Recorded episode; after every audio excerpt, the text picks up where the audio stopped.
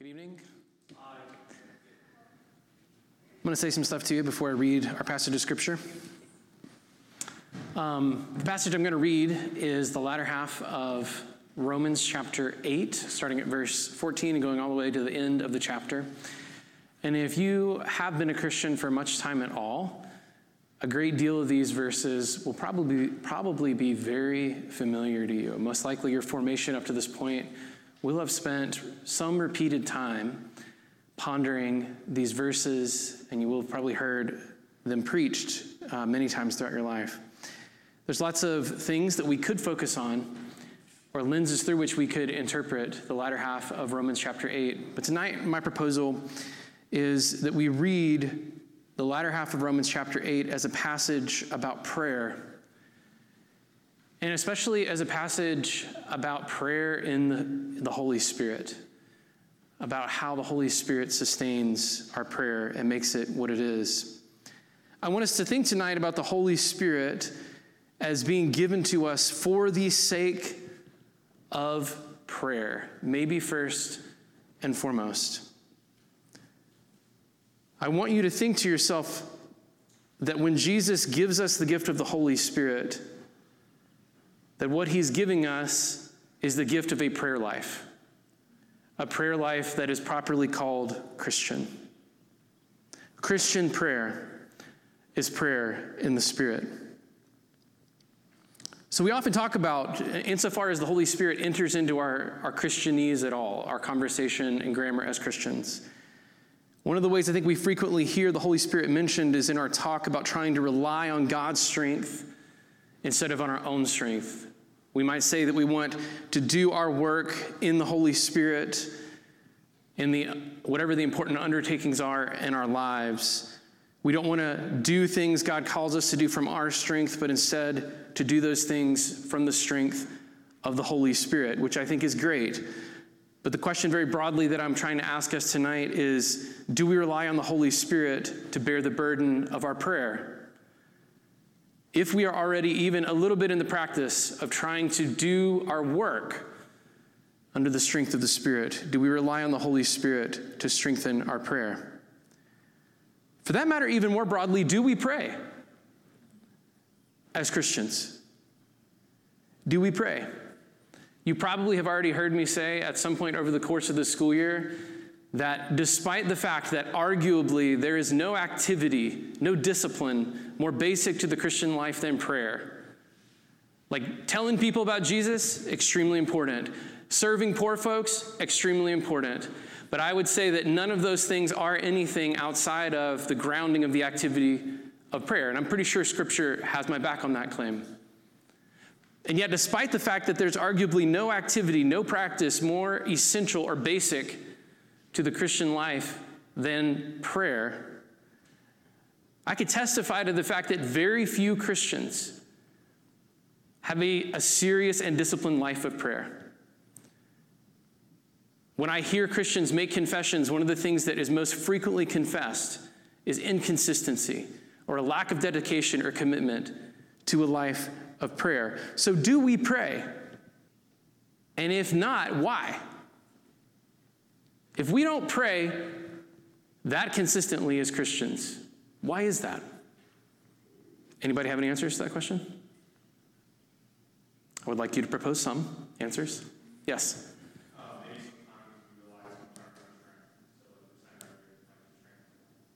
Okay. Yes, that's probably true. Mm-hmm. Yeah. Mm-hmm. It slips the mind, all right? So it doesn't appear that interesting to us. We might then ask, why? Like, there are things that don't tend to slip our minds, right? But you're right, I do think that prayer can easily be overlooked. So if that's the case, why might that be? Any other answers to that really broad question? If we don't pray, why not? Yeah? We've already filled up our time with things, mm-hmm. and have a hard time justifying all these useful or needful things. We're these things have to get done, so I'll pray later. Mm-hmm. Mm-hmm. Yeah. Mm-hmm. Pete? We don't think we know how, or maybe we don't think we know how to do it well. Did you want to say something else about that, Camelia? Uh-huh. Yeah. Mm-hmm. Yeah. So we might be afraid that that prayer is just a game that we're playing in our own minds, and that God isn't actually going to answer the things that we're praying for. What's so funny over there? It was just my reaction to that statement. Oh, got it. What was your reaction? I'm sorry, I didn't notice. Ooh. Yeah. I think all these things are true. And in some ways, as a way of encompassing them and maybe going beyond them, one of the things I really want us to hear Romans 8 teach us tonight is the possibility that the reason that we shrink from prayer, the reason that we don't receive the gift of prayer in the Holy Spirit that the Lord wants to give us, might be because prayer in the Holy Spirit is so inarticulate. Because praying in the Spirit is so profoundly inarticulate. Because there's some dimension of prayer in the Spirit in which our words fail us. And if that is the case, then that might be a way of naming a really, really deep kind of unattractiveness of prayer, given the kind of animals that we are. After all, words are what makes us human. Words are the thing that really definitively makes us human. There are all kinds of other things we could point to say what makes us mammals, all right? Or what makes us creatures in general. But if we were to try to answer the question, what is it that distinguishes humanity from all the other mammals, animals, aspects of creation, words is one pretty sufficient way of answering that question. Speech distinguishes us from every other living creature. In the garden, as Genesis has it, Adam is the animal who names the world that God has made. He's the only animal that does that, that gives all the parts of creation its names. And this, is no small part of what it means that the Lord created human beings in his image and his likeness. The fact that Adam and Eve are the talking ones, the naming ones. Language makes room in the world for any project that is of interest or worth. That is true even for folks who think that they're life's work is all about or squarely within the realm of math and science. Language is the thing that makes room in the world for any project that is of interest or worth. What is the story of the Tower of Babel in the Bible? But the story of how all our industry and agency depends upon our ability to talk to one another. Was the story that the book of Acts is telling in the New Testament, but the story of how God empowers the missionary industry and endeavors of the church precisely by giving Christians powerful speech. Language animates all of our acting. We can't do anything unless we can describe the thing that we propose to do. And likewise, we don't know anything except through the gift of words. So these are big claims that I don't have time to all the way unpack, but if you want to unpack them more, you can be part of our cool book club that we're doing sometimes. But suffice it to say for right now, let's imagine, raise your hand if you're in the book club. All right, anyway, that's a sidebar. Imagine for a minute that you've never seen a mountain, being from Louisiana, and somehow you've never even heard the word mountain before. And then one day, by the grace of God, you are someplace that has real, honest-to-God mountains. There you stand beholding one, and yet you don't have its name. You don't have the word mountain. You don't know what it is. Until you have the word mountain, all you can do is have a sensory experience. Your eyes can take in its scale and color and vastness. Your ears can hear Maybe the wind as it whistles over the peaks. You might even be able to smell what the trees smell like on the sides of that mountain. But until you have the word mountain, you don't know what it is that you're standing in front of. We don't know anything except through the gift of words. And so words are what makes us human. And yet, human beings do also have utterances that are not words or language. The sound that Lucas made earlier may be one of them. We have utterances that are not language, utterances that form no words, and they're not strung together in order to make sentences. And surprisingly, despite the importance of language that we see throughout Scripture, some of these utterances we also see in Scripture, utterances that are not words, are what unite us in solidarity with the rest of creation as much as our capacity for speech sets us apart from the rest of creation. Not only that, some of these inarticulate, wordless utterances turn out, as we're going to read in Romans chapter 8, some of these wordless utterances turn out to be the sites of our deepest communion with the Holy Spirit. So with all that in mind, hear this reading from the letter of the Apostle Paul to the Romans. For all who are being led by the Spirit of God, these are sons and daughters of God. For you have not received a spirit of slavery leading to fear again, but you have received a spirit of adoption as sons and daughters, by which we cry out, Abba, Father. The Spirit himself testifies with our spirit that we are children of God, and if children, heirs also, heirs of God and fellow heirs with Christ, if indeed we suffer with him, so that we may also be glorified with him. For I consider that the sufferings of this present time are not worthy to be compared with the glory that is to be revealed to us.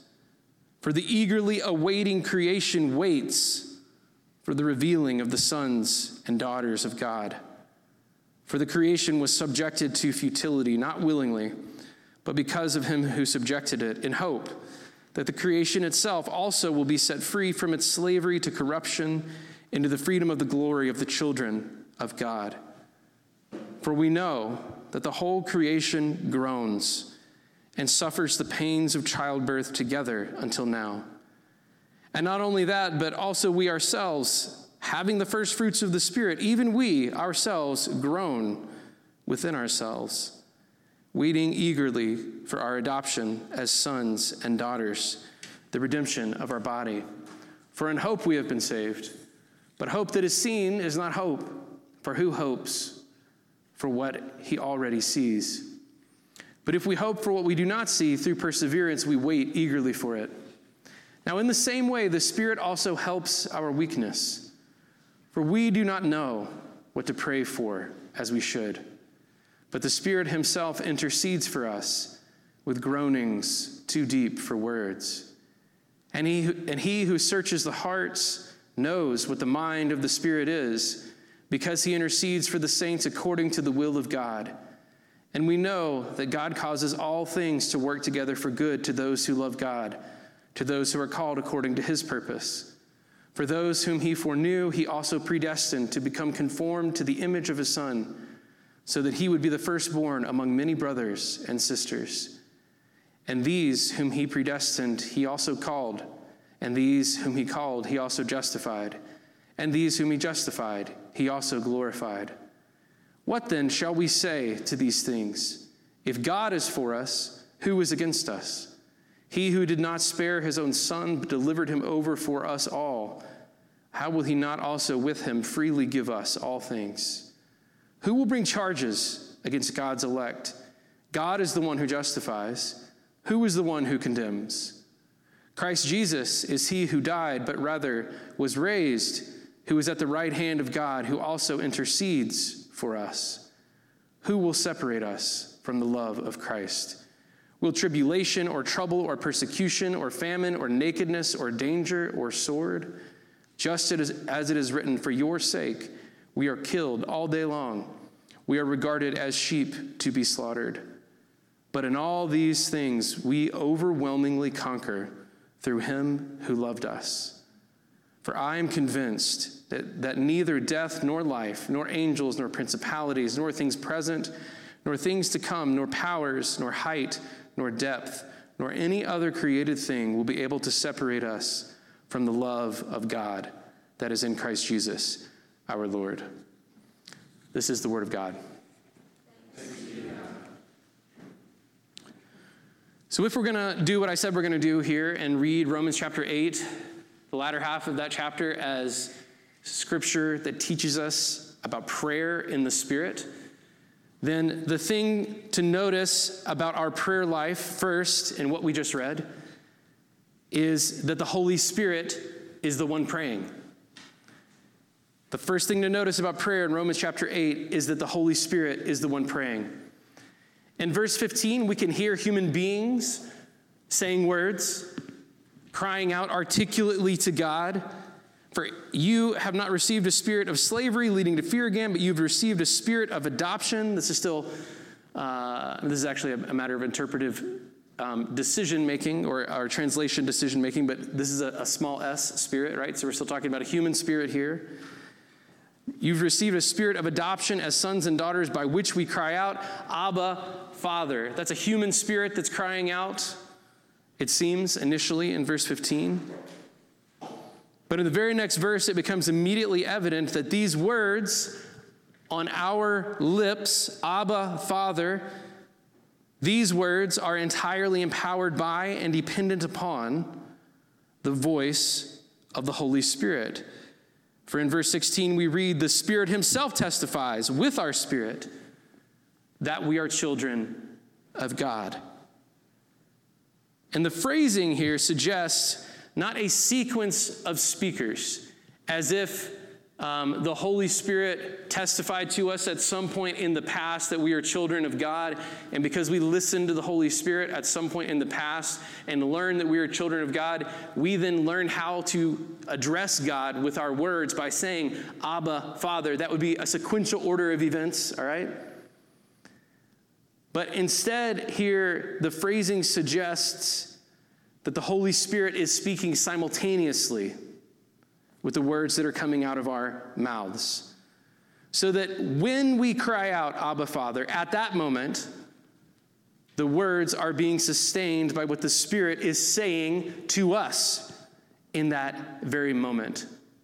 So as we are addressing God, Abba, Father, as we are articulating our status as adopted daughters and sons with those words, as we're speaking those words to God, the Holy Spirit is speaking to us, testifying that we are children of God. So that some scholarly translations, not the one we use tonight, but some other translations of this passage render verses 15 and 16 like this. When we cry, Abba, Father, it is that very Spirit bearing witness with our spirit that we are children of God. Did you catch the difference there? When we cry, Abba, Father, it is that very Spirit bearing witness with our spirit that we are children of God. Regardless of those subtle differences in translation, again, it should be clear enough in verses 15 and 16 that the thing to note about the Christian prayer life is that the Spirit is the one praying or testifying, and that it's the voice of the Spirit that empowers moment by moment the prayer, the articulate words in those verses. In fact, though, and going kind of beyond that, although Christian prayer begins in this reading in straightforwardly articulate praise, if we go on, Christian prayer seems to descend gradually into something far less articulate. Indeed, groaning, or depending upon your translation, sighing. These words often are interchangeable. Groaning or sighing turns out to be the most prominent kind of spiritual utterance in the passage. Groaning is the utterance that is most obviously emphasized in what we just read. And that is in no small part because Romans chapter 8, the latter half of Romans chapter 8, is a passage about suffering. So note in verse 17, up until that point in the chapter, or in our reading, this sounds like pretty triumphant language, right? Like we are decisively, victoriously not having a spirit of slavery anymore, but we've got definitively a spirit of sons and daughters by which we cry out, Abba, Father, and the Spirit is sustaining that outcry to God. And if children, in verse 17 now, and if children, then heirs, heirs also of God and fellow heirs with Christ. And this just sounds like, I don't know, it just keeps getting better and better and better. And then there's this like dissonant note. If indeed we suffer with him, that we may also be glorified with him. And if you're reading this carefully, that ought to seem a little bit out of sync with what has come so far. And we ought to ask at that moment, what in the crap does suffering have to do with this incredibly triumphant experience that Paul's been talking about beginning at the beginning of Romans chapter 8 all the way until right now? But really, depending upon how you want to slice it, he doesn't quit talking about suffering from that point all the way until the end of chapter 8. So from there, what we're going to listen to, among other things, is especially groaning, all right? And the groan-saturated experiences and prayers that we're going to hear from here throughout the rest of the chapter, I think might reveal to us how these two things, suffering and then adoption, can in fact hold together, as dissonant as they seem. So there are three instances of groaning that we're going to spend most of the rest of this talk listening to. And what I want to note right now is that with each subsequent instance of groaning transcends the one that is before it, by which I mean something has begun to change. There's something better about that experience, like the groaning has in some way been altered, and yet even as that experience of groaning is transcended, nonetheless the prior experience that caused the groaning is still contained in each subsequent experience of groaning, all right? So you got both transcendence and yet not totally leaving behind the prior experience of groaning. You tracking with me here? All right, so first one, verse 22. For we know that the whole creation groans and suffers the pains of childbirth together until now. So the very first thing we hear groaning in this chapter is creation itself. And implicitly, I think we can intuit that this is, at least initially, we can think about these groans as something that it's the groans other than human beings that are groaning here. All of creation is groaning and suffering, Paul says, the pains of childbirth together until now. These are what we can think of figuratively as groans that are the echoes of Eve's groans in childbirth. Here's what I mean. The suffering that is described here is suffering that is not limited to human suffering, but the suffering and damage experienced by all of creation, which is caused by the fall of human beings from their originally intended life with God and vocation in creation. So the suffering that's described here is the suffering that is caused by the fall. The phrase, the pains of childbirth, should make it biblically for us very clear. They point to the fall of Adam and Eve, in which Genesis describes the agony of human labor in childbirth as one of the sort of keystone evidences of the damage of the fall. In pain you'll bring forth children, right? Y'all have heard that before if you've read the book of Genesis? All right.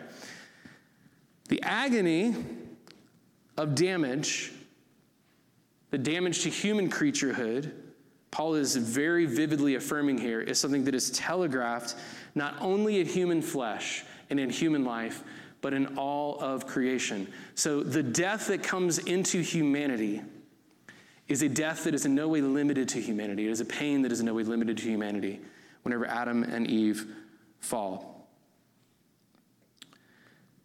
That agony of damage is in creation is what we're hearing in verse 22. Moving on to verse 23. And not only that, but also we ourselves, having the first fruits of the Spirit, even we ourselves groan within ourselves, waiting eagerly for our adoption as sons and daughters, the redemption of our body. This is an interesting verse among other reasons, because it somewhat brings into tension what we read last week at the beginning of Romans chapter 8, in which we were taking note of the way that our baptism, and especially the anointing of the Holy Spirit that we receive decisively in our baptism, means that we're no longer living in Romans chapter 7, in this experience of enslavement to sin, of never being able to get out of the cycle of futility where our will is so deformed that no matter what we want to do, we can't actually obey the living God. That's an incredibly triumphant announcement of freedom that we've received through the anointing of the Holy Spirit in our lives. And this isn't like going back on that, but it's bringing it into tension a little bit. Because you almost, if you stopped there in chapter 8 where we read last week, you almost might not have a way to account for the ongoing experience of suffering and brokenness that is in fact a reality, even of Holy Spirit anointed life. And so for that reason, Paul says, even we ourselves groan within ourselves. Though we are delivered from the cycle of futility and enslavement to sin that caused the original groaning throughout creation, we are not free from the pain of living in that fallen creation. We still, within ourselves, groan. There is an utterly realized dimension to the power of the Holy Spirit unleashed in our lives. And yet Paul is saying here, we too are eagerly awaiting. There's a kind of adoption and freedom from futility that in some mysterious way, the rest of creation hasn't yet begun to experience, but human beings have. Creation is still waiting to experience something of what humanity will one day experience. And yet we too can hear our groans in the groans of creation. We too are still awaiting our own more fully realized adoption as sons and daughters in the redemption of our body. I think in short, the way to demarcate the like not yet that's indicated in this passage, the way that we're still groaning, still waiting, basically comes down to our mortality. It seems to me that that's what's pointed to in our experience. And in this verse, what points to it is the fact that we're waiting for the redemption of our bodies, our flesh that is still so obviously marked with mortality and headed toward the grave. So at this point, what does the groaning sound like in Romans chapter 8? It's the groaning that's not as hopeless and futile as what there was before Christ coming to the earth. It's groaning of those that have been in their baptisms and in the anointing of the Holy Spirit, decisively claimed and adopted as sons and daughters by God. So something has changed, and yet they are groans of the sons and daughters who still suffer in the present as they await final glorification. I want to dwell there for a minute and listen to some deeper biblical resonances here with this groaning. How does this groaning sound sort of across the larger trajectory of the canon of Scripture? I think we have to hear the groans of Israel in Egypt at the end of Exodus chapter 2. a people who has decisively been claimed as God's people, who has the covenants of promise, and yet who is groaning under the burden of a vicious enslavement at the hands of their Egyptian taskmasters. So in Exodus chapter 2, we read, "And the sons and daughters of Israel sighed because of the bondage, and they cried out, and their cry for help because of their bondage ascended to God. So God heard their groaning, and God remembered his covenant with Abraham, Isaac, and Jacob, and God saw the sons of Israel, and God took notice of them." I think we also can hear in these groans the sighs and the groans of the psalmist at any number of points throughout the Psalms. So take, for example, this quote from Psalm chapter 6, "I am weary with my sighing. Every night I make my bed swim. I flood my couch with my tears. My eye has wasted away with grief. It has grown old because of all my enemies." So real pain, real suffering at the hands of other people. I think that these sighs of the psalmist are contained in the groans of verse 23. I think these signs, moving forward in the new, these sighs and groans, they also, if we move forward into the New Testament, they also punctuate the ministry of Jesus. If you listen carefully to the utterances that come out of Jesus' mouth over the course of his earthly ministry. So, for example, I'm thinking here of places like Mark chapters 7 and 8. So Jesus' ministry is well underway. The kingdom of God has definitely begun to come. It is already upon us. Things are decisively changing. Folks that were deathly ill are not being deathly ill anymore because they touched Jesus. People who have been deformed in ways are receiving a regeneration of their flesh in an amazing way that couldn't have happened through any other means except by the Holy Spirit anointed touch of Christ. Something is absolutely beginning to change through the arrival of Jesus, empowered by the Holy Spirit, and yet Jesus continues to groan and to sigh, even in the midst of doing those mighty deeds of salvation. So, for example, in Mark chapter 7, in the moment immediately before Jesus opens a deaf man's ears and loosens his lips, he's a deaf and mute man, right before he makes his mouth capable of saying words, we read in Mark chapter 7, Jesus looked up to heaven with a deep sigh. And it's only after uttering that deep sigh does Jesus utter the words, "Be opened," by which the man's mouth becomes capable of speech. Only after that inarticulate groan on the lips of Christ does the mute man receive the gift of his speech.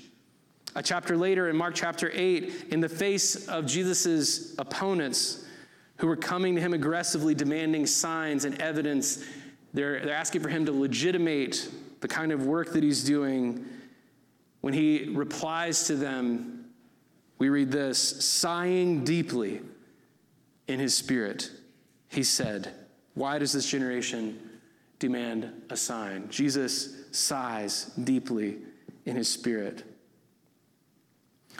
I think, moreover, we hear these groans or resonances of this groan in Romans chapter 8, verse 23, we hear it ultimately in Jesus' final haggard sigh as he dies on the cross, such as in Matthew chapter 27. "And Jesus cried out again with a loud voice," but that time we don't hear the words that Jesus says. We just hear him crying out. He cried out with a loud voice, and he gave up his spirit.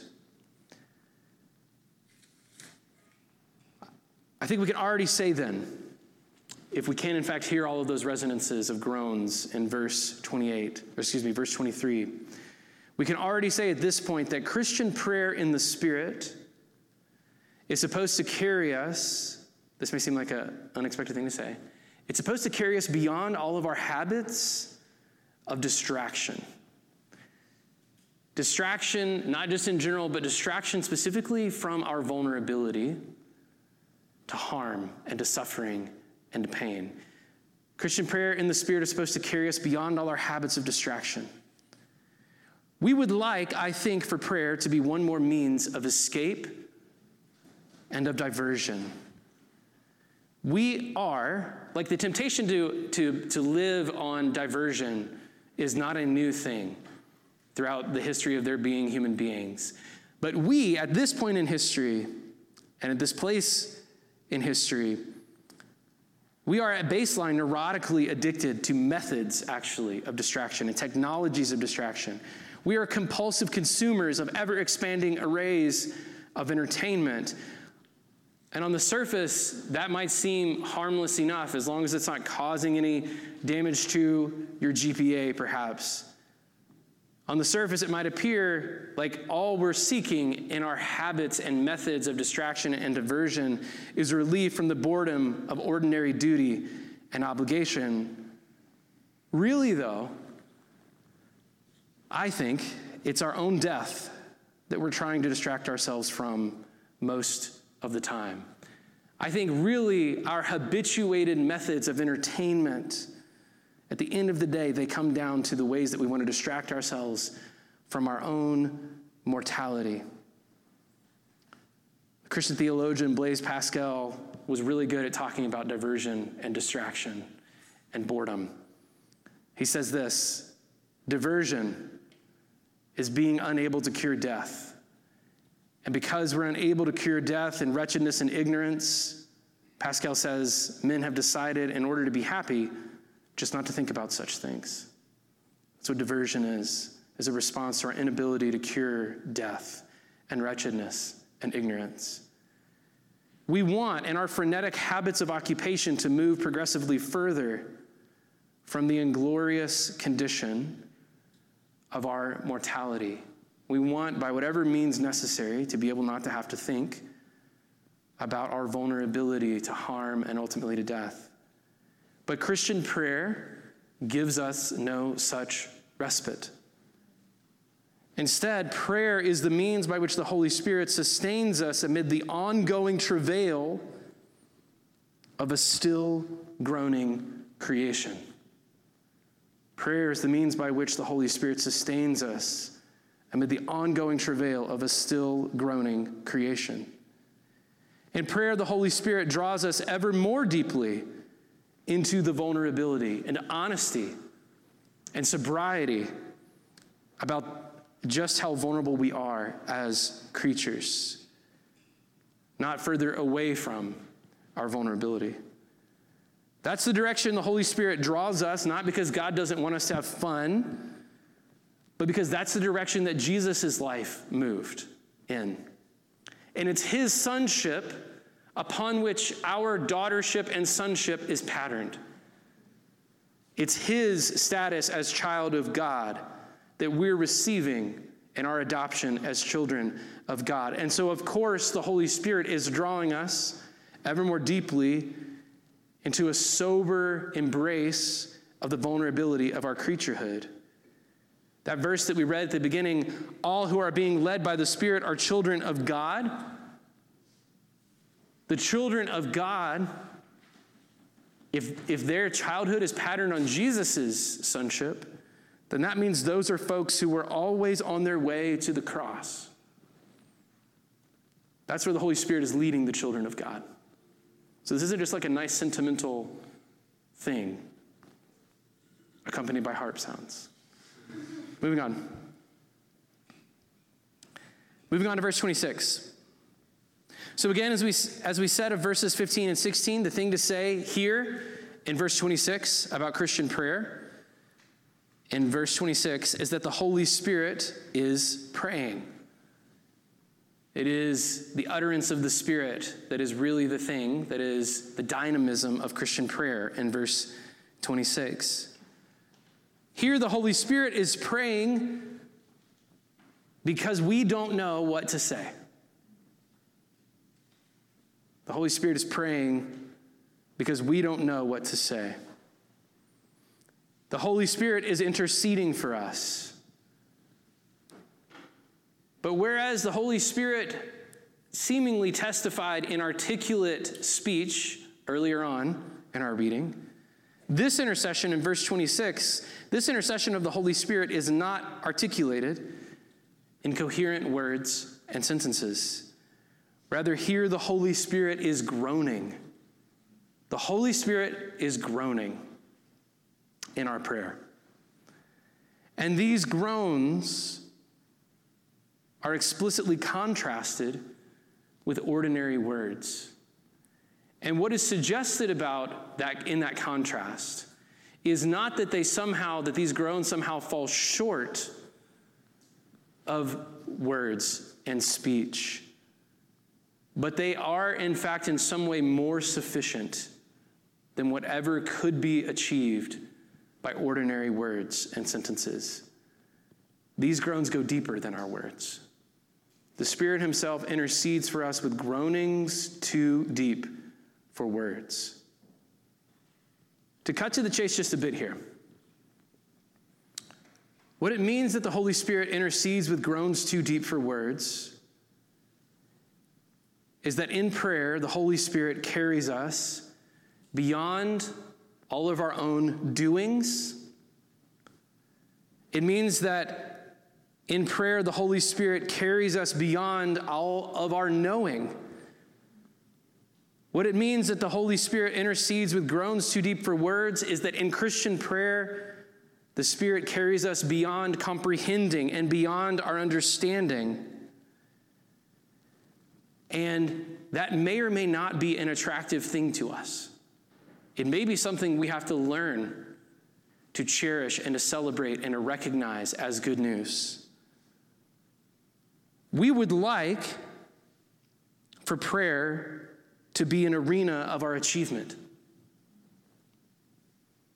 We would like it if Christian spirituality was an experience of our strength. We would like, even if Christian spirituality doesn't mean that we're going to show up and feel strong the first time, we would like for prayer maybe at least to be something like going to the gym, where you can get your butt handed to you when you very first start going, but through hard work and dedication and consistency and discipline that you can experience the feeling of getting stronger and stronger and stronger as you do it. We would like for prayer to be an arena of achievement. But instead, as described by the letter to the Romans, prayer is the place where the Holy Spirit meets us in our weakness.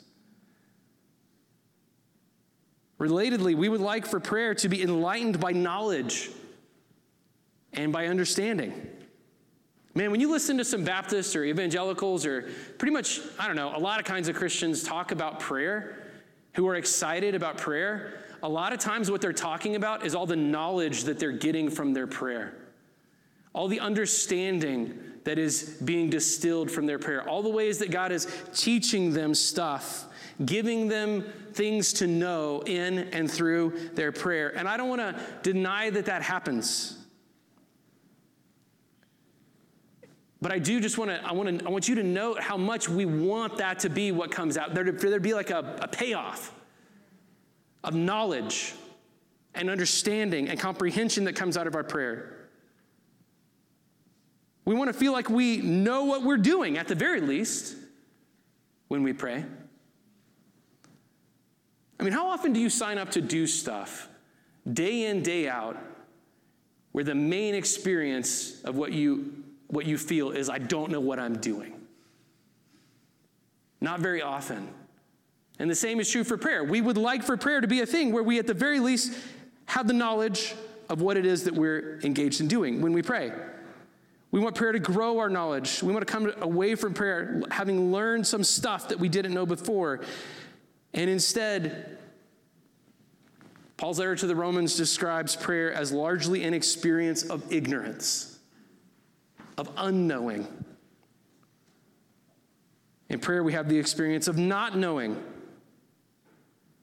And I'll just testify that it's not just stuff that we don't not know lots of times in prayer, but that in prayer, we have the experience of not knowing whether anything is coming out of it, not knowing what's happening, not knowing if we're doing it right or wrong are not even knowing, as Paul says explicitly here, what to say.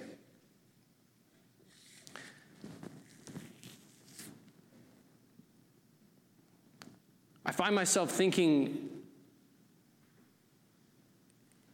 in light of this verse, of all the moments throughout my like upbringing, in my adolescence, in like youth groups, in moments where someone needed to pray, and everyone eagerly didn't want to be the one that was called on to pray, because the fear was that you wouldn't have anything to say, or that your prayer would sound dumb.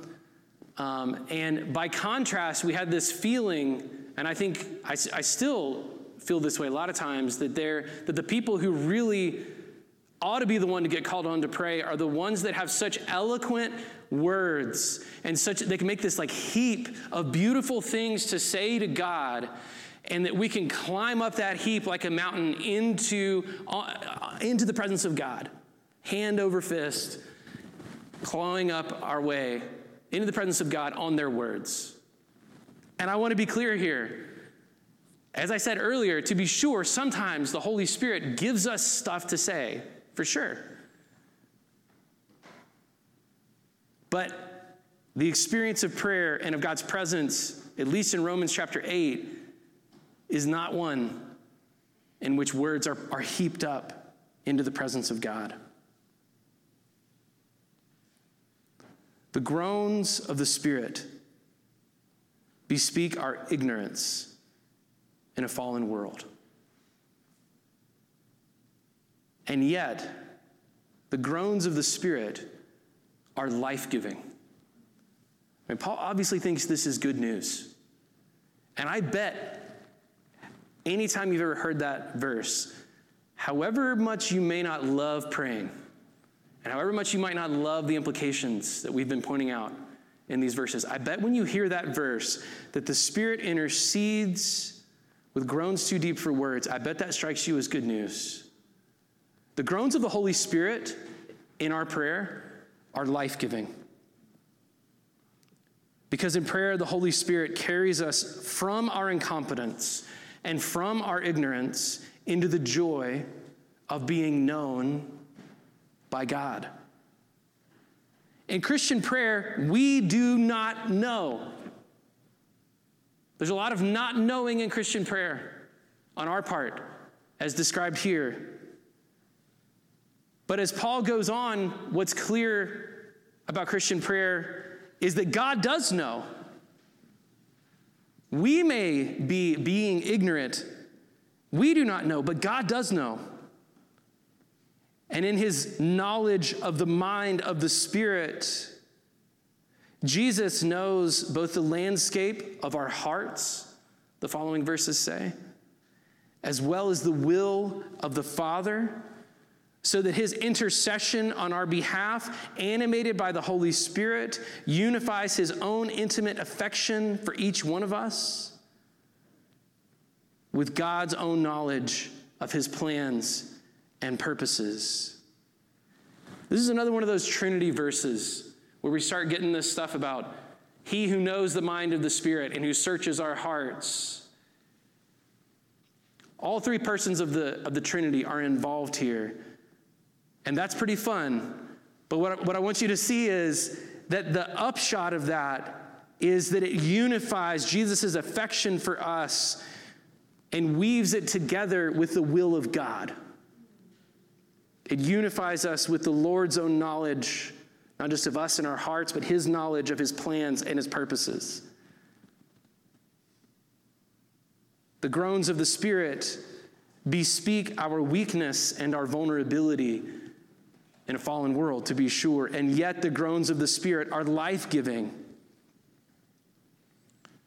If we keep reading this chapter, we can see they're life-giving because they entrust us into God's purposes. In the snarl of a still groaning creation, our prayer in the Spirit carries us out past the brink of our control and our ability to defend ourselves against harm, And it invites us to abandon ourselves as if diving off a precipice into the providential care of the living God. To abandon ourselves to God's providence. To entrust ourselves into the care of God, who causes all things to work together for good, for those who love God. I don't know about you, but a lot of the times I've heard that verse, it was like a everything is going to be okay kind of verse. Like, this is the thing we tell ourselves in order to be like, man, it looks like everything is liable to go awry right now, but everything, God works all things together for good. And so, I don't know, for me at least, vaguely sometimes it's like, everything's going to be all right, which is not what this verse is saying. And yet it is absolutely affirming the Lord's providential care, that God is actually involved in conforming the happenings of our lives toward his purposes and plans. All things work together for good to those who love God. This is an invitation. Man, this is just a word that you can come back to if you get lost in any of the stuff I've said. Just trust. Here's why the groaning of the Holy Spirit is good news for us. Because it invites us to trust the Lord. In the midst of our unknowing, in the midst of our inability to defend ourselves against harm and the unpredictability and uncertainty of the world that we live ourselves in, that we live in, the Holy Spirit brings us to the point that we can trust that God works all things together for good. And that doesn't mean that we're promised safety in the face of tribulation, in the face of trouble, in the face of persecution and famine and nakedness and danger and violence. It's a heck of a list that Paul has here. All things working together for good doesn't mean that we escape those things or are invulnerable to those things. And yet it nonetheless somehow means that in all those things, we overwhelmingly conquer. Our conquering consists not in becoming invulnerable. Much less does it consist in overcoming all that we do not know and our ignorance. But our conquering consists in the fact that vulnerable though we remain, that none of the gnarled uncertainties and dangers of human life and of Christian life, that none of these things can keep us from God. Our conquering consists in the fact that the Spirit moves us through his articulate cries and testimony, that the Holy Spirit moves us through his testimony into the depths of our daughterhood and of our sonship. Our conquering consists in the fact that the Spirit holds us through the gift of his own groaning intercession within the embrace of God, so that no matter what we suffer, nothing will be able to separate us from the love of God that is in Christ Jesus our Lord. Amen.